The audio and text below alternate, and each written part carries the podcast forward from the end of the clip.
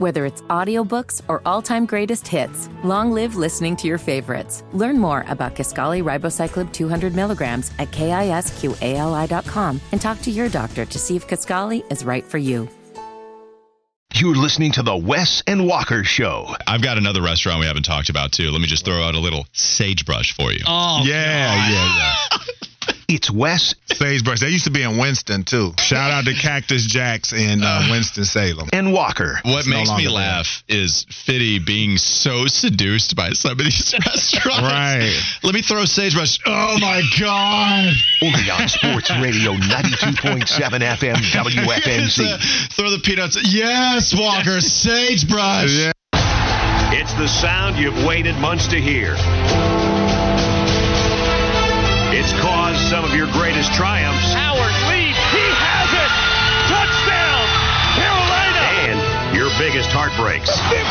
No, he's not. Yes, he is. Gio is going to take it for a touchdown. It's the option at Georgia Tech. It's Howard's Rock.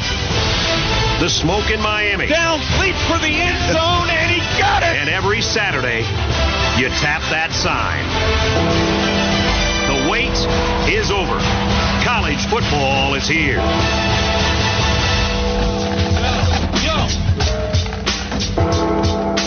Welcome back, folks. As the bells sound over your speakers, it is football season officially as college football, ACC football to be exact, starts tonight. Couple of games on the slate. Elon and Wake Forest, NC State and UConn. But we are talking about the North Carolina Tar Heels. Don't forget to hit up that text line 704 570 9610. We're going to go down the schedule. You know how we do. We break it down into quarters and tell you what we think the Tar Heels will do in 2023. Walker, I'm going to let you start this thing off. Let's go through the first quarter of that North Carolina schedule. What do you think? All right, so we start off with the hardest one in this quarter, in my opinion. Pittsburgh's going to be tough too, but South Carolina, North Carolina, it's a tough one. At Bank of America Stadium, with Spencer Rattler being so inconsistent for the most part, and, and maybe even just bad until we got to the end of the regular season for him and even beyond, that's going to be a big question. Can Carolina's defense get to Spencer Rattler enough to make sure we, we see the bad Spencer Rattler? I think North Carolina wins, and I don't feel good about it. I, I, I don't feel good about it at all. I think the Tar Heels end up getting that victory over South Carolina just because I think Drake Maye, even with Spencer being good and talented and someone that we thought was going to be in the Heisman mix, it's still been a long time since we've seen that guy consistently. Even with Drake Maye faltering at the end of last year, I don't think we see that again. Not certainly for that big of a stretch. I think Drake Maye is coming out hungry. I do expect him to be better this year. And so I'm going to go with North Carolina in the season opener. I have them beating App State. I have them beating Minnesota too. If you look at Minnesota, they're going undergoing a lot of change on offense. So you're talking about a different QB. You're talking about losing, or excuse me, you're talking about a different running back. Their all-time leading rusher, by the way, no longer there. You're talking about three interior offensive linemen that are gone from last year's nine-win team. So if you think their offense can get one over on the Carolina's defense, that that's actually going to be one that might be mitigated a little more so. So give me Carolina winning that game. And then on the road against Pittsburgh, hearing a lot of pit hype, Wes. You know, the Nard dog, he just keeps churning out winning seasons up Been there. in showing and proving. That's just how it is. And so that one's going to be tough for me as well. I think on the road, Carolina loses. Give me a three and one start to the season. They beat South Carolina. It's a real tone setter. You feel good. They follow that momentum to a 3 and 0 start. But Pittsburgh, maybe I'm buying the hype. And we've seen Narduzzi do this time and time again. Despite not having the flashiest of players in the world, he turns out winning season. Uh, winning seasons. Pittsburgh gets the win. Carolina starts three and one. All right. So when it comes to the Tar Heels through the first quarter of the season, I have them going three and one. When you talk about the South Carolina matchup, this is the 60th matchup between these two. Carolina leads the series 35-20 and four. They are 16-9 and two when playing in Charlotte. So I'm going to take the Tar Heels to get it done. I think Drake Maye playing at home, even though Carolina's quarterbacks Marquise Williams didn't play great when he came home to play in right. Charlotte as well. So hopefully Drake Maye can have better results. Sam Howell also he played decent when he came here, but they weren't able to come out on top in that game. But I'm going to go with Drake Maye to break the curse and get it done. Well, Larry Fedora just needs to hand the ball off to Elijah Hood on Saturday, and they'll be fine. Right. right. Then uh, App, I'm going to go with that. I think App coming off that six and six season. We talked a lot about them uh, not being too sure about the quarterback as of yet. So we got to see a lot more from App before I think they can take out the Tar Heels. They played a thriller last season. Minnesota, we will see them tonight as well. They take on Nebraska, if I'm not mistaken. They do. Uh, but I think Carolina has enough to beat PJ Fleck. I think that program is in a state of flux. Yeah. Uh, with all the stuff that PJ Fleck has going on, and then Pitt again, like you just talked about. I think this team uh, has the magic elixir especially at home when you talk about a Carolina offensive line that gave up 40 sacks, four starters are back off that line. Not to say that they won't be better, but this is a Pitt team that had 48 sacks last year, second in the ACC. They're going to be coming and coming big time for Mr. Drake Maye. I've got Carolina three and one. All right, so same. I thought you might go two and two. I was interested to see if you're going to have them go two and two, but you stayed true to your word. You didn't have North Carolina losing every single game, and you've got them starting off three and one. Yep, they'll What- get excited about that. All right, what do we have for the next four? All right, so the next four against Syracuse. When you talk about uh, again, they come to Chapel Hill, which is always an advantage to play at home. But this is the Syracuse defense that was third last year in total defense in the ACC, and then scoring wise, they were also in the top six, giving up around 23.1. I think defensively, they have eight starters coming back on that defense. I've got Syracuse coming into Chapel Hill and winning that. There it Hill's is. Taking an L. Then I've got Miami. You know what I said? Uh, this year, uh, I'm going to drink the Kool Aid just a little bit. I think that uh, Cristobal is building this team the right way through the trenches. I think they're going to be nasty up front. They've got some really good defensive linemen, whether you talk about Leonard Taylor or Akeem Mesidor up front. That O line is going to be big, dirty, and nasty. So I think that the Canes get the job done there. Then Virginia, I think Carolina beats them back to back seasons, got them getting the win there and beating Georgia Tech to go two and two. Okay, so this is when it starts to get dicey for Carolina, according to one Wes Bryant, and I actually might be going the exact opposite direction. So Syracuse is where we'll lead off here. Syracuse is going through a lot of change this season. If you talk about a couple of coordinating handoffs, one on the offense and one on the defense. So the offense, I think, will look somewhat similar, but Robert Anae, he's not there. And I value a lot of what Robert Anae did, certainly at Virginia. We saw the He big old definitely had. Shrader looking much better. Yeah, he sure did. And guess what? He did that with Brennan Armstrong too. Uh, Anae's the real deal as an OC. And so now he's in NC State. Syracuse loses him. You lose a couple of defensive leaders on that Syracuse side of things. And we know that Dino Babers only gets up for the Clemson big time games. I don't know how much he gets up for the other big time games. I do not have the upset like you do. North Carolina takes care of business at home. And they've got two other home games, three consecutive, right after the first quarter of the season. I heard Josh Graham. We talked with him too at ACC kickoff. He joined Mac and Bone yesterday, and he has Miami being the second best team in the conference this year. You really got to buy into Cristobal improving this squad. Cristobal with Tyler Van Dyke. Is he Van Dimes or is he Van Dreadful? I don't know. I don't know what Tyler Van Dyke's going to do, but I know that they have a better quarterback with North Carolina. And by this time, I'm hoping Chip Lindsey, Drake Maye, even the defense, I'm hoping they're starting to figure some stuff out. Granted, same thing with Miami, but the fact that this game's at home, I have Carolina winning. So that means they're off to a 5 and 1 start and then they beat Virginia. I'm not going to go into that. I just don't expect Virginia to have a bounce back year. On the road against Georgia Tech, Wes seems like revenge game to me.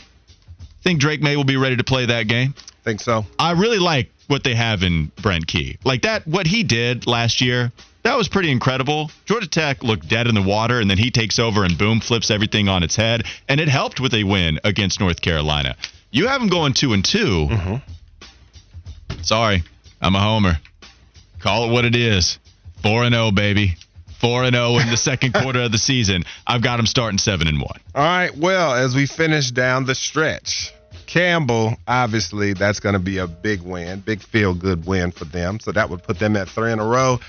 And then uh, to close the season, losses to Duke, Yeah. lost to Clemson. Oh, yeah. lost to NC State to finish six and six. We are going so. I had to take a second to remember because I know I did pick NC State to beat them for a third consecutive season. We are we are going very opposite directions here. The, the last one it's going to look a little more similar though. So we do have them both beating Campbell. That would be eight and one for me. But you're right. I mean that is a gauntlet, no doubt. If Mack Brown, if you are going to justify his complaints about the schedule, this is where you look. It's Duke at home, and then it's really even more so Clemson on the road, NC State on the road back to back. Because I look at the schedule elsewhere, I just don't see a ton of difference compared to an NC State that has a tough string of games right in the middle of the season. Duke has a tough string of games in the middle of the season. But with North Carolina finishing the year, and then let's just say they're in contention for an ACC championship, you're talking about a lot of pressure. Then you're talking about three big games really in a row which is going to be monstrous. So that that's the only justification for Mack Brown's schedule. Have him beating Campbell. I had North Carolina. I'm trying to think what I had with Duke. I think you. I don't know who I had winning that game. I think I had North Carolina beating Duke, if I'm not mistaken.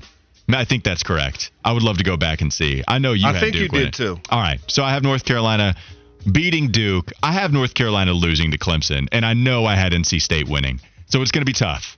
It's going to be tough. But what I have North Carolina doing is winning against Campbell and then Duke, and then they drop the final two games of the season. They drop against Clemson. They drop against NC State. So you got them nine and three, eight and four. I have them with uh, a t- yeah. I have them with three losses. Okay. I have them with three losses. The three losses I have are going to be against Pittsburgh on the road. They start three and one, and then eventually they pick up two other losses against Clemson and NC State to end the season. That's what I have, and Yeah. that's going to be tough. It's going to then be I have them end. finishing six and seven because Drake Maye won't play in the bowl game and they'll lose. I mean, that's realistic. That's no shade. I Sure. mean, Drake Maye's not going to play in the bowl game if they're six and six. I love Bagel Guy's text because he's so right to call me on this. Can we figure out if all of Walker's record predictions are mathematically possible? Hashtag Homer. It's a great point. And then how know. do I the the, the nine eight zero number? How do I sound like a clown for every one of Carolina's losses? I presented you with stats and facts to let you know why I think said team will win. Wes, that defense. Did you go not- into depth? What was your? I did. I said Pitt for one. They are uh, they were the third best or the second best sack team in the ACC last year. I said at home they're gonna play well, and we know Narduzzi's defense. They bring the pass rush. I said Syracuse was also top three, four in the league in total defense. but they Garrett lost. Shrader's They lost back. some stuff on defense for sure. They got eight guys coming back though. yeah, but they lost their defense. leaders. They have a new defensive coordinator coming in. So Yeah, but they I still got got some good players. But I, I, I think Syracuse defensively and then Shrader coming in, I think they can get that done. I said, what's Miami? I think they're building up front defensively. That D line is going to be a donkey. Miami's talk about. Mesidor, Leonard Taylor, uh, some of those guys. They brought in a really good uh, linebacker, Mayoga, I think his name was from Washington State. So I just think up front, Miami's going to be able to. Uh, do damage against the Tar Heels because offensively he's brought in some really big time offensive linemen. And then I said, you know, Duke and Clemson, those are obvious with the way I feel about Duke and the way I feel about Clemson. And then I said NC State as well. We'll see what their offense is coming with. We know what NC State represents defensively, and they have to go to Raleigh. Um, Fitty, a- a- as much as I understand the answer to this Come question, on! I feel like hearing a compliment here. Whose schedule do you agree with the most? What record do you agree We with know. the most? I mean, it's it's definitely Walker's because it was credible. Like West teased going to break. We're going to pick the record, and I'm not going to show any bias. How am I being biased? If North Carolina loses at home to Syracuse, someone's ass better be fired. like it's it's it's you, we have Drake Maye, the second best quarterback in the country, and we're going to lose to Garrett Shrader and Dino Babers. And an offensive line that gave up 40 sacks and going up against one of the better defenses in the league. yeah, I mean, like, I cool. That's yeah. They they they got defensive, great defensive players. If, Okay. if if North Carolina loses at home to Syracuse. And y'all have no defense. And, so, and then someone should be someone should be fired. Like if you would have had them seven and five, eight and four, like I could see it losing. I mean, they, they they beat Duke last year on the road. You think Duke's gonna come to Kenan and beat North Carolina? I don't. I don't think so. Like, I'll look, say this: if if it goes according to Wes, then you're talking about the other team getting the benefit of the doubt, except for South Carolina in every instance, for sure. And look, I was doing the same thing, right? Like in a lot of different areas, I was more so giving it to Carolina. I gave Pittsburgh that win because I do think Pittsburgh. It's just Pittsburgh's always going to sneak up on people. And then NC State, I gave to NC State just because Carolina, it's just not, they don't have much success against them. I did have them beating Duke, though. You know, Duke's going to be fascinating, but I do love what they have out there on the roster. So we'll see how it all unfolds. Homer week for the ACC, Walker Mail. It's complete. Let's put a bow on this ACC homerism because, uh, yeah, I was I was happy about every single one of these schedules, to be honest with you. And that'll be it. All right. Sounds good. Yeah, so Walker, uh, yeah, ahead. man. But I just had to, you know, let you know that no bias at all. I mean, I think they do have Drake Maye, but there are some holes there. We'll see. That's why they uh, make the predictions, and that's why we are prognosticators. But when we come back on the Wes and Walker show, more Panthers talk. Scott Fitterer says he's pleased with the help that Bryce Young has. Do we see it that way? We're going to talk about that more on Sports Radio 92.7 WFNZ.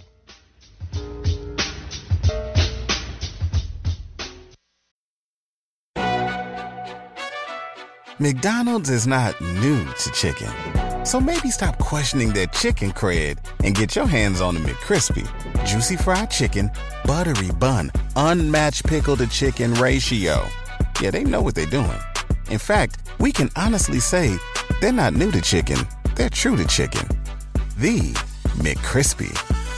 Only at McDonald's. Ba da ba ba ba. Life is so much more than a diagnosis. It's about sharing time with those you love, hanging with friends who lift you up, and experiencing all those moments that bring you joy. All hits, no skips. Learn more about Kisqali Ribociclib 200 milligrams at kisqali.com and talk to your doctor to see if Kisqali is right for you. So long live singing to the oldies, jamming out to something new, and everything in between.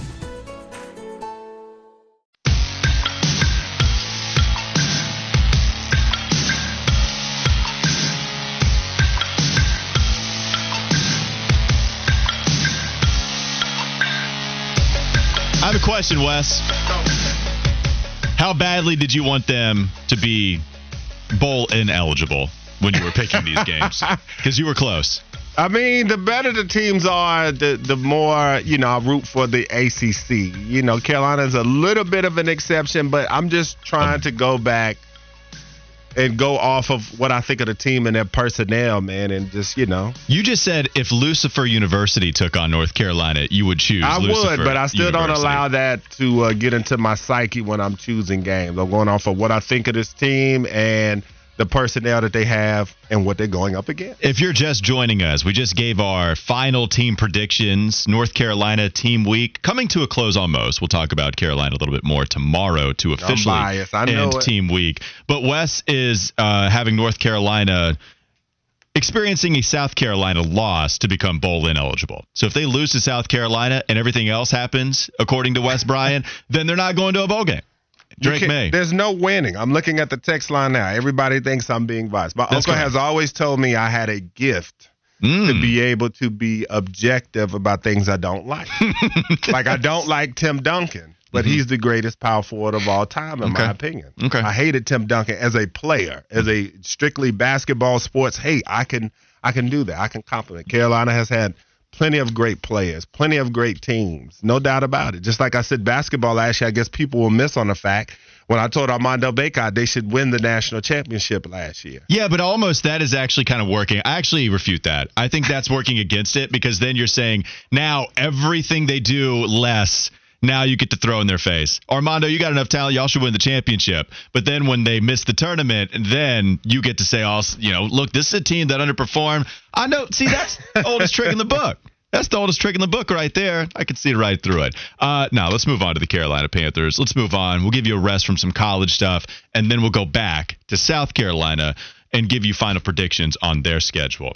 We were discussing the draft history earlier in the show. I saw yesterday that a lot of people were questioning the draft history for Carolina. I mentioned Mike Kaye's tweet. Not a lot of guys picked up. In fact, no guys were picked up after the Panthers cut him. Shy Smith, Brandon Smith, Keith Taylor, Stanley Thomas Oliver, all recent draft picks. Nobody got claimed off of waivers. We'll see if anybody gets to a roster now. You look at Jason OTC's tweet. He said the Carolina Panthers are bottom five with just 39 players in the NFL that started their career, whether it be undrafted or drafted, that started their career.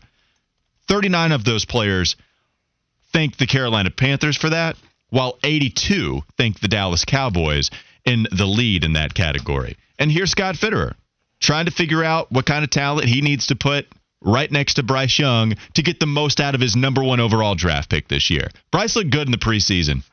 Bryce looked really good. And it wasn't because the offensive line played well. They were bad, flat out. Wide receivers, not a ton of separation. Bryce Young put the ball on the marker with Adam Thielen for the touchdown, especially against Detroit. Jonathan Mingo looks pretty good to me. I will say that. A lot of the Mingo problems were him running the wrong routes, running too deep. But the slant route that she hit, first throw of the game against Detroit, I mean, Mingo was wide open, and it was solely because of what Mingo did. It wasn't, I mean, scheme, yes, because other guys are running opposite of the middle, and Mingo's the only guy in the middle of the field, but that cornerback wasn't even close to Mingo. Really like what you're seeing from him. Scott Fitterer, with all of that, feels like he did a good job. Feels like the team. He says the team. He does. He's not an I guy. He said it's a we. He thanks his scouting scouting department constantly, which I think is really cool.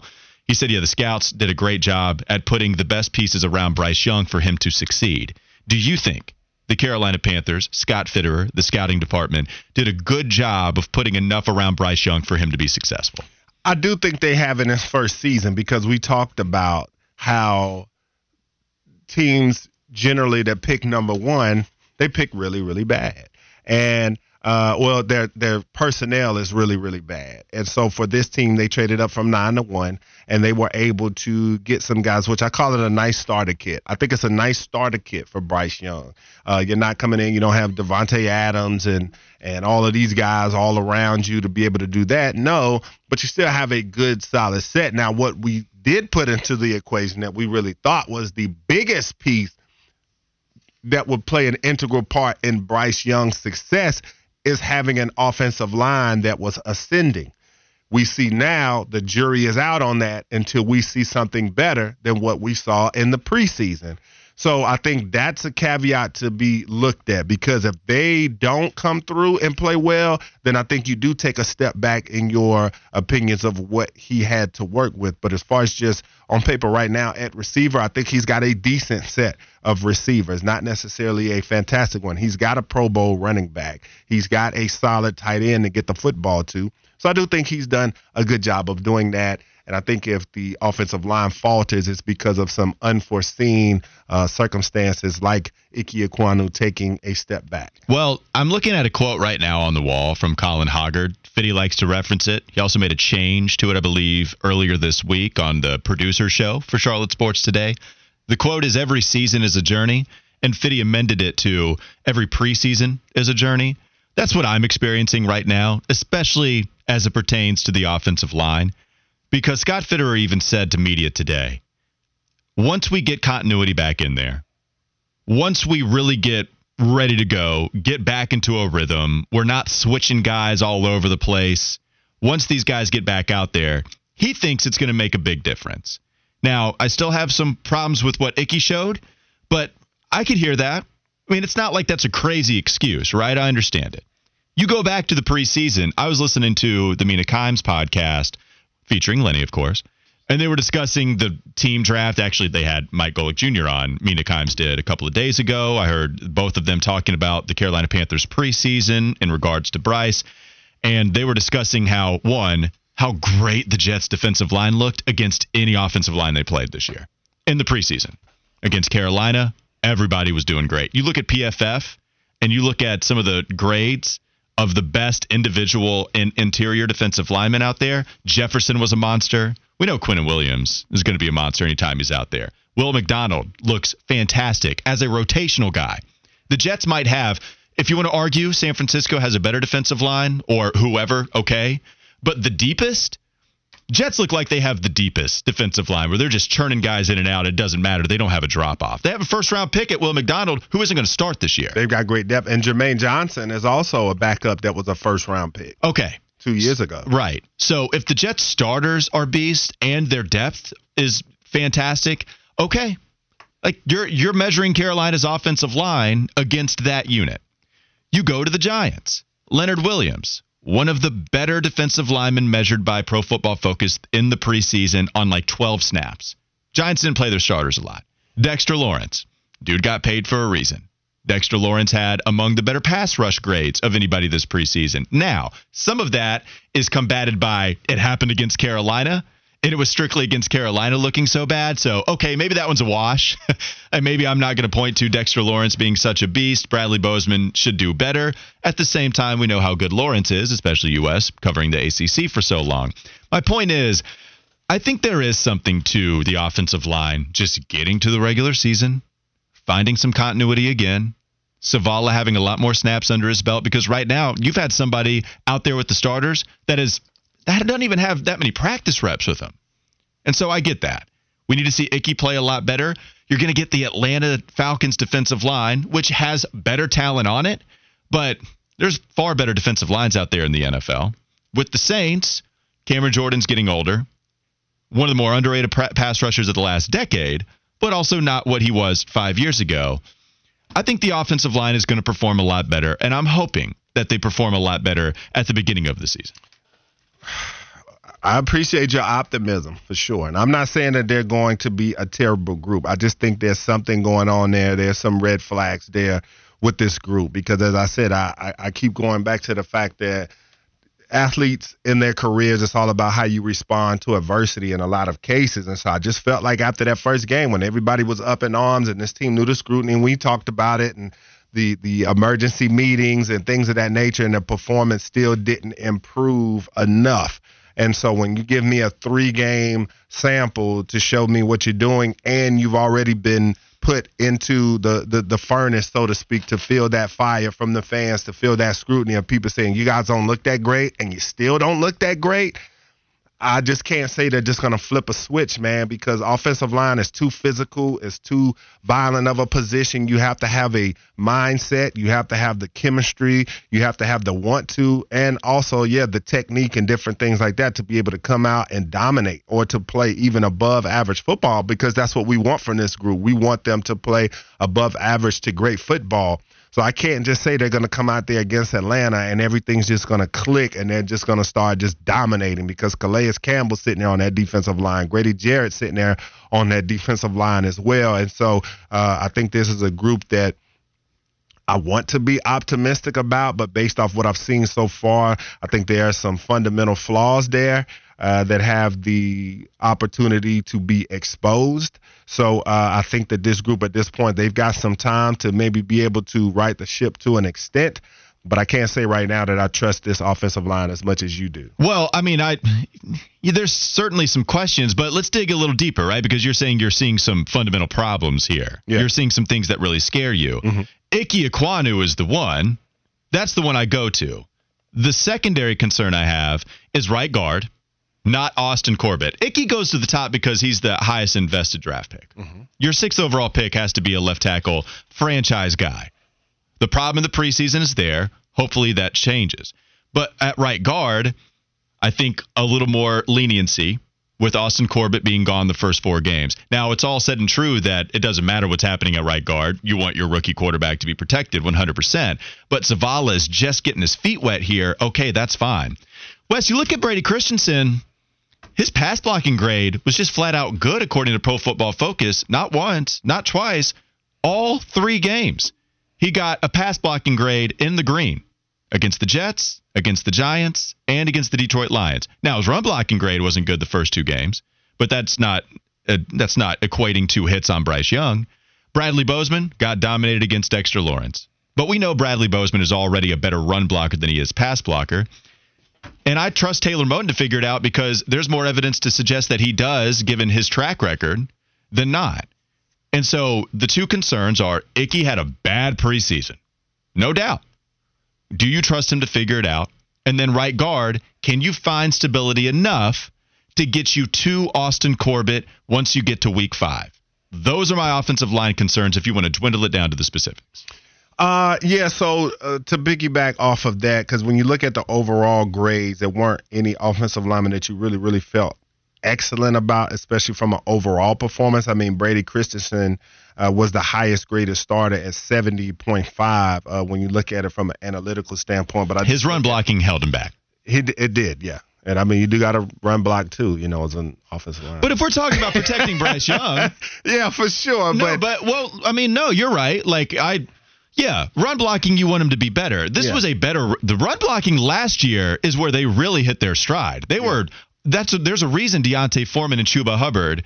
Running backs that aren't as good as Christian McCaffrey were performing yards per carry as well and better Yeah. than Christian McCaffrey. So you're right, Christensen wasn't good at run blocking, but let's get real. We're talking about pass blocking here. We want them to protect Bryce Young, and Christensen is someone that we consider a weak link, even me. I consider him probably the weakest of the starters, and yet Christensen, if we want to get down to the details, Christensen wasn't as bad as Ickey, as Zavala, who's starting to get his feet wet, as we mentioned, and maybe some others. I, I think that's a good sign, to be honest with you, if he's out there pass protecting better than some of the other times that he has. Yeah, I, I mean, I think so. It's just when I look at the grade and the lack of balance there, when you talk about a low run grade, I mean, because we saw in the Giants game, I think it was, uh, no, I think they had three runs where they were stopped in the in the first half. Chuba Hubbard was stopped three times uh, for a yard or less. And so I'm just saying that, you know, you open yourself up more when you're not able to run the ball because then you're going to put Bryce Young in more passing situations, especially the longer the distance, the longer he's going to have to hold the football. And how much do we trust these guys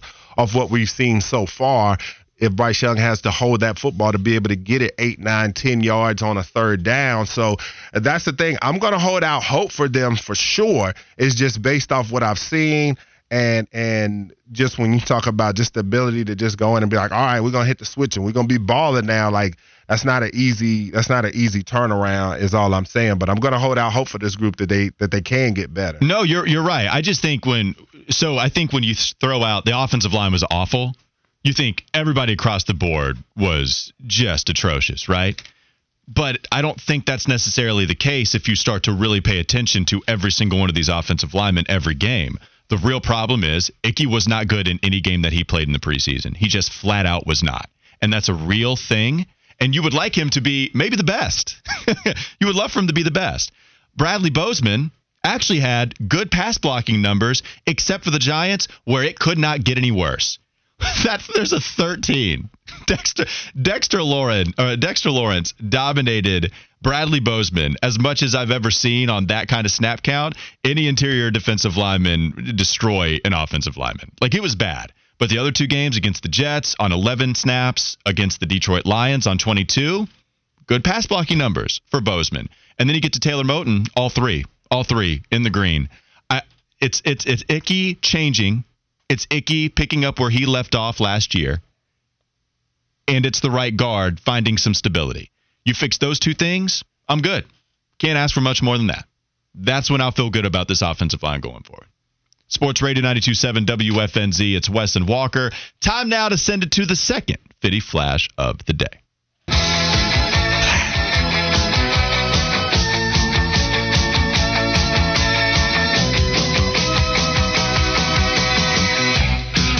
Fitting. Another day in the NFL, another record-setting contract. This time in the forms of tight end, of Vikings tight end T.J. Hockenson, who signed a four-year, sixty-eight and a half million dollar contract extension that will pay him an annual average of seventeen point uh, one million dollars, and there's forty-two and a half million dollars guaranteed in the deal. And Wes, you brought this up in a break.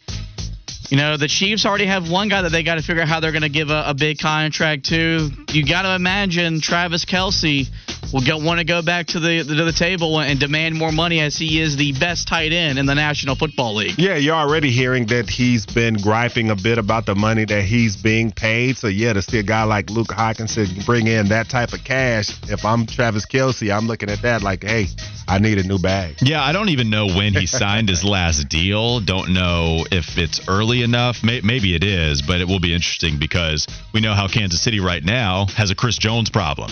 Chris Jones is ready to miss some serious time in order to rework his contract. Pat Mahomes has taken less money before. Yeah, Kelce's at 14-3. What, what's what's Kelce doing right now? How far is it in the contract? Uh, ooh, yeah, he won't be a free agent until 2026 is undrafted. I mean, not undrafted, unrestricted. Okay, So- so, it's a little it's a little ways out. I, I don't know if Kelce renegotiates this time. Plus, Kelce's older. He's 34. Yeah, he's an older tight end. It'll be interesting to see he's how Kelce reacts to all of this. All right, one more segment to go before we get to the last hour. You know what that segment is? It's a staple, baby. Fire or fizzle. Coming up next. Wilson Walker Sports Radio, 92.7 WFNZ.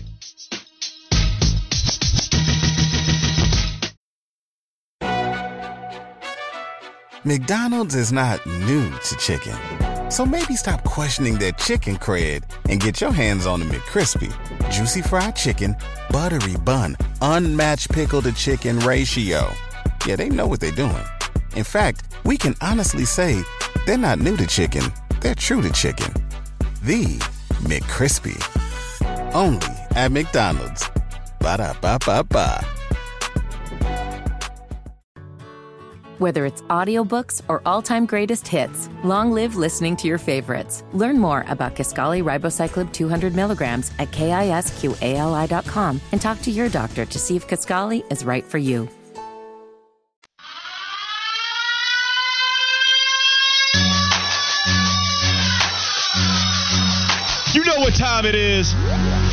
Fizzle, Wes and Walker, Sports Radio, 92.7 WFNZ. We had a lot of ACC topics to choose from. We had week one matchups. We probably had some food topics in there. There were a lot to get to, but Wes decided to focus this time on ACC pregame traditions. Going to get you ready for some of the ACC action we get this weekend, even tonight. NC State, Wake Forest in action. Wes will be there at the Wake game, and he's here right now to give us the goods on fire or fizzle. ACC pregame traditions. First one, we lead off with Clemson, Howard's Rock. Wes, fire or fizzle, Mr. Bryant. Well, this started when legendary coach Frank Howard was given a massive rock from Death Valley, California, back in the early 1960s and sat in his office for years until IPTAY executive director Gene Willimon placed it atop a pedestal in 1966 at the top of the east end zone on the hill that the team runs down before entering Memorial Stadium each home game. The legend says Howard actually asked Willimon to throw the rock away. The next year, the team started rubbing the rock for good luck in the season opener and have been doing it ever since. The crowd comes to a rolling boil before each game while the Tiger players gather atop the hill for the word to charge down to the field. Many have called it the most exciting 25 seconds in sports. They have a great hype video with Ben Bower saying all types of stuff that accompanies this, that is lit. You're talking to a man who walked up to said hill before the matchup with Clemson, before we lost in overtime, and told him, get y'all bleeps down here so we can whoop your bleep. But when it comes to college football traditions, ACC traditions, the Clemson Tigers, rubbing Howard's Rock, you hear it on the intro for Team Week. It is straight fire! One of the best intros in all of sports! Wes pleases the Clemson fans that were texting in anticipation. It was actually pretty funny. I don't know if we've had that many during a fire or fizzle declaration before, but all the Clemson fans are happy that you gave fire to Howard's Rock. Next one up. I think it's my favorite. I think. I really don't know. But the next one is Virginia Tech and Enter Sandman up there in Blacksburg. Metallica playing, getting you juiced for a football game. It's not my game, though. It's not my segment.